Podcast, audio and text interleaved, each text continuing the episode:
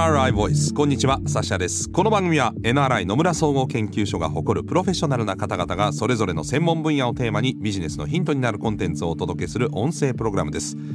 今回お話を伺うのは社会 IT コンサルティング部エキスパートコンサルタントの西尾喜一さんです。よろしくお願いします。よろしくお願いいたします。西尾さんは医療介護を含むヘルスケア領域における事業戦略や新規事業立ち上げ支援社会価値に関する調査研究などに従事されまして近年は企業の健康経営の計画策定や医療保険者向けの医療データ分析などに取り組まれています。このシリーズでは健康経営のトレンドとデータ利活用をテーマにお話を伺っています。今回はどういったお話でしょうか？はい今回は健康経営における重点テーマとトレンドについてです。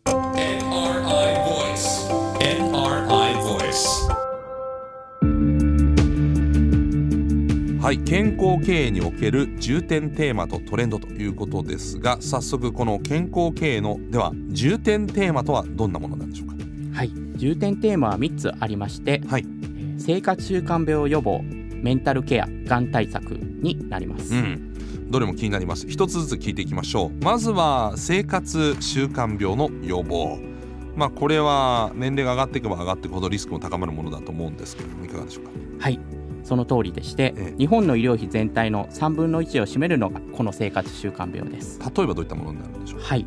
糖尿病心疾患脳血管疾患がんなどでございまして、うん。日々の不摂生が主要因となる病気です。なるほど、えーまあ、そうなってくるとやっぱり年齢が上の人ほど患者になる可能性が高くてなおかつ重症化する可能性も高いってことでいいんでしょうかね？はいおっしゃる通りで重症疾患の発症者の多くは高齢者層であるんですが、はい、えー糖尿病に関しては近年40代50代も増えてきております。あーやっぱりこうまあいろんなものが出回ってて甘いものもいっぱい食べたりとか。そうですね、えーはい。そういうふうになってきてるってことですはい、どんどん年齢が下がってきているとところはあります。なるほどね。さらにあの近年では定年雇用延長により今後より一層無視できないテーマに生活習慣病はなってくるんじゃないかなと考えてそうですよね。2025年には65歳までとかそうですね。現状で70まで雇用できゆくゆくは70たりとかね歳まで、はい。話ですもんね。と思いますので。そうなると当然ながらまあ生活習慣病を発症する可能性が高い人たちが増えるってことになるわけですもんね。そういう方々が会社の中でいるのが増えてくるとといいううことですよね。はい。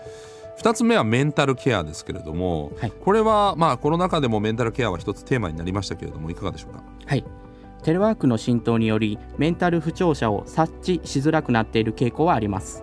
またただ不調者のケアだけではなく不調者を出さない取り組みも必要になります。えこちらに関しては詳しくは第3話で説明したいと思います。えわかりました。じゃあこれは次回詳しくということですね、えーじゃあ3つ目いきましょう。がん対策ですけれども、えー、と生活習慣病の中にもがんは入ってたと思うんですけれどもこれはどういったことでしょうか？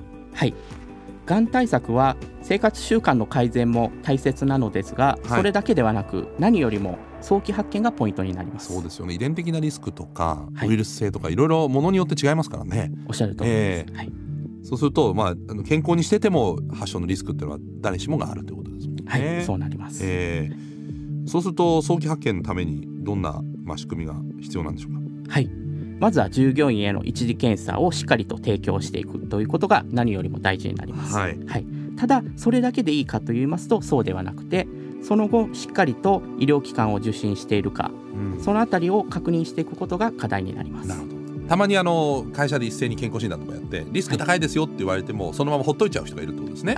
そういうことですね。え具体的にはあの一次検査を受けると要精密検査層というのが出てくるんですが、ええ会社がそこをしっかりと抽出把握をしていないえなるほど個人には言ってるけど会社には言ってないわけですね。行ってない時が多いです。うんはい。なのでそこら辺をしっかり把握して精密検査の出た方に関しては受診勧奨を会社も行って実際の受診をえー確認していくということが大切になります。これ健康状態って個人情報にならないんですか？例えばそれを開示を嫌がる社員とかっていうのは大丈夫なんでしょうか？はい。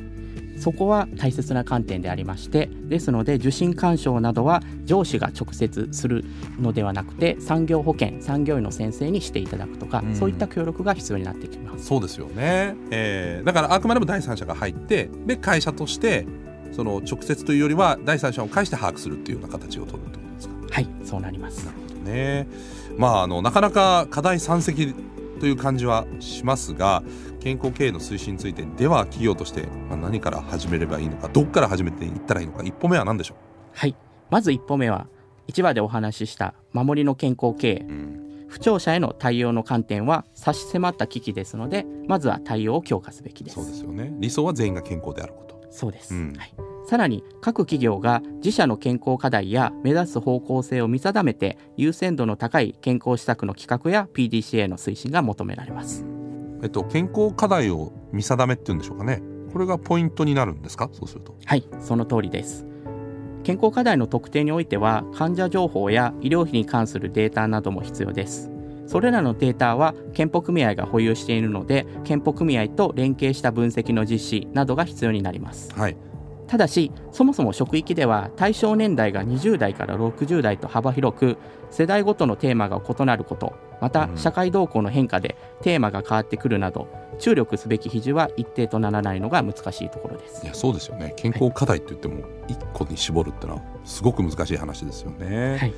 えーで今回は健康経営におけるトレンドも、えー話題の一つとして、まあ、あの今日は健康経営における重点テーマとトレンドで重点テーマのお話をしてまいりましたので次はトレンドに行きたいと思うんですけど、はい。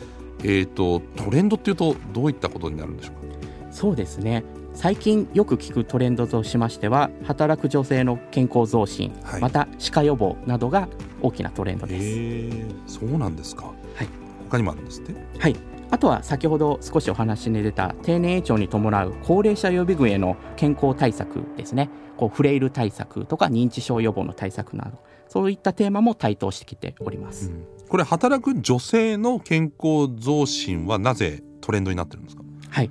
女性の社会進出加速女性管理職の増加に伴って拡大しているテーマと言えます。あなるほどね、まあ、より会社に長くいる人も増えたし復帰する人も多くなったしそもそも女性が会社にいる量が増えてきたっていうことで、まあ、健康課題っていうのが多くなってきてると。そうなります。えーあのーそうすると、まあ、女性のっていうのがついてるってことは女性特有の健康課題もあるんでしょうか？はい。社会進出に伴うホルモンバランスの影響により乳がんや月経前に現れる心や体の不調である PMS などのリスクが増えたと言われております。そうか。ストレスを感じてるってことですよね。はい。うん。女性ホルモンが大きく変化する20代から50代で世代ごとの健康課題がありまして具体的には20代30代での月経困難症や40代後半から50代での更年期障害などです。はい。そうですね。これだからその年齢によっても結構とかその段階によっても違うってことですね。はい。うん。また問題なのがそもそも本人がこういった病気を改善と治療ができる疾患であるという認識を持てておらず、うん。生活や仕事に、えー支障が出てしまうケースが多いというところです。なるほどね、まあ、本人が自覚がない場合もあるとですね。はい、その他のトレンドとしてこの歯科予防も挙げてらっしゃいましたけれどもこちらはどういったものでしょうか？はい、歯科予防は虫歯よりも近年では歯周病の予防になります。はいはい、ですのでどういった歯磨き習慣をつけるか情報提供をしていくなどが施策として考えられます。なんか学校の時はやりましたけど大人になってから改めてそういうことってあんまりしないですもんね。そうですねなので意外とあの知らなかったことも多くて、ははいいためになると思います。なるほどはいそして高齢者予備軍への健康対策っていうのはどういうものでしょう？はい、こちらはフレイル対策と呼ばれるものになりますがか。はい。やはり、えー筋肉骨密度とかが落ちてきますので、うんそういったところを増強するための施策になりますあなるほど転んで怪我しちゃったみたいなことがなるべく少なくなるようにとかそういうことですそういうことにもつながるわけですね。はい、そうするとこのトレンドも対応が急がれるテーマになるということですね。はい国とか企業はどのようにこのトレンドに取り組んでいくべきなんでしょうか？はい例えば国ですと会社や健保保険者単位で健康スコアリングレポートを配布するなど近年では一歩踏み込んだ支援にも取り組んでおります。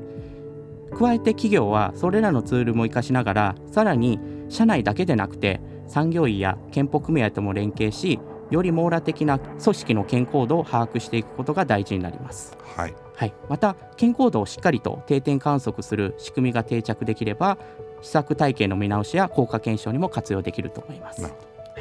というわけで今回は健康経営における重点テーマとトレンドについてお話を伺ってまいりました。次回は重点テーマの一つ、えーメンタルケアこれをね、えー次回というお話がありましたんでそれを切り口にですね健康経営の守りの施策をですね紐解くメンタルケア施策から見る守りの健康経営について詳しく伺っていきたいと思います。引き続きお話を伺っていくのは社会 IT コンサルティング部エキスパートコンサルタントの西尾喜一さんです。次回もどうぞよろしくお願いします。よろしくお願いいたします。